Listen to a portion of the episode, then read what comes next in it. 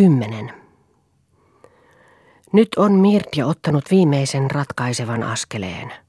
Hän on puhunut kaikki sedälle. Nyt on hänen siis mahdotonta enää peräytyä, sillä hän ei tahdo näyttää sedälle sisällistä heikkouttaan ja hulluuttaan. Eikä hän myöskään tahdo näyttää onnettomalta, ja hän pakottaa itsensä tyyneksi ja iloiseksi. Usein se hänelle onnistuukin.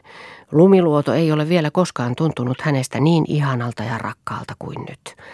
Ja se saattaa välistä sytyttää kaikki hänen salaa elävät voimansa suuriin ja syviin säveleihin, niin että kaikki elää, pulppuaa, soi ja sykkii hänessä yhtä aikaa, niin kuin ei koskaan vielä ennen.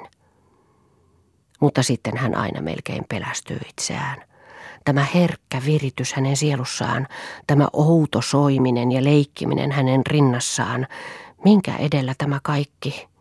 Kuolemanko? Vaiko uuden paremman elämän? Pikemmin kuoleman. Mutta hän tahtoo olla iloinen, sedänkin tähden.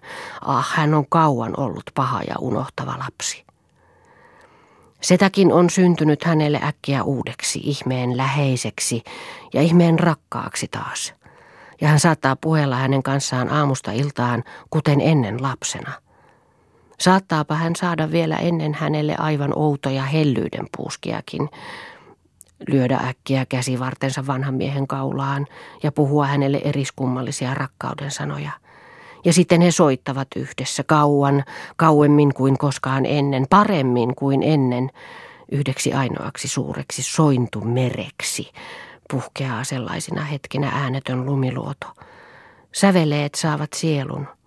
Ne puhuvat satuja toisilleen, hiipivät yhä lähemmä ja lähemmä, hivelevät ja hyväilevät toisiaan, ymmärtävät toisensa ja vaikenevat samasta ajatuksesta, lähenevät taas ja sulkevat toisensa sitten pitkään äärettömään syleilyyn, niin kuin jäähyväisiksi.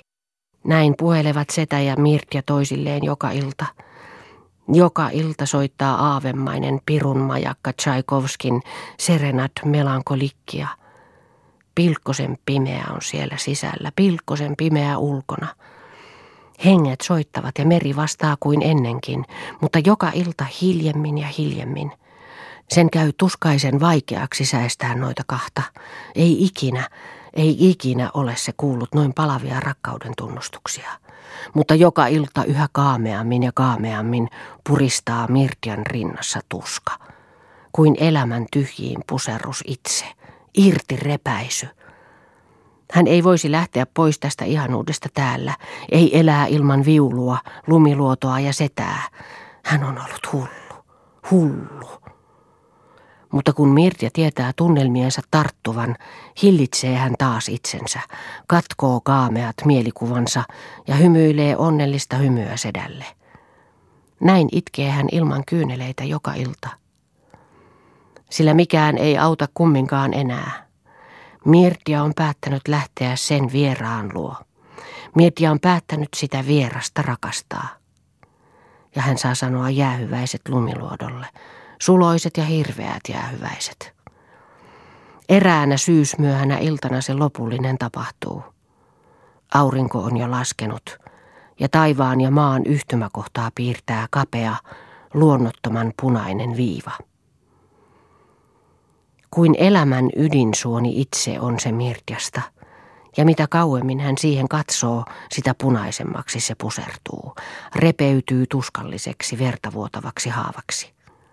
Mirtia on kalpea ja säikkyy sitä veren kirvelevää väriä. Setä on myöskin kalpea ja Mirtia huomaa äkkiä, että hän on käynyt omituisen vanhaksi. Ja hänen sielussaan vaikeroi. Sinä viet elämän häneltä mennessäsi, sinä huono, huono lapsi. Se on väärin sinulta. Hän ei ole enää se, mikä nuorempana. Hän tarvitsee sinun ymmärtämystäsi ja hellyyttäsi. Täällä olisi paikkasi ja elämäntehtäväsi ja meri katselee Mirtiaa soimaavasti. Täällä olisi paikkasi ja elämäntehtäväsi. Mirtian sielua kouristaa kuin kuolema, kuin hulluus, kuin koko maailman paha omatunto. Mutta hänen täytyy lähteä. Ja ensi kerran elämässään kirjoittaa hän itsestään laulun. Sydämensä soimissa heti eron jälkeen pahan sydäntä särkevän laulun. Olin ennen ma erakon ainukki, ja erakko lauleli lastaan. Nyt laulaa hän laulunsa yksikseen, ja minä vain kaukaa vastaan. Olin ennen ma erakon enkeli, kivet allaan ei saaneet liestää. Nyt yksin hän kulkee ja kumartuu. Minä suutelen vierasta miestä.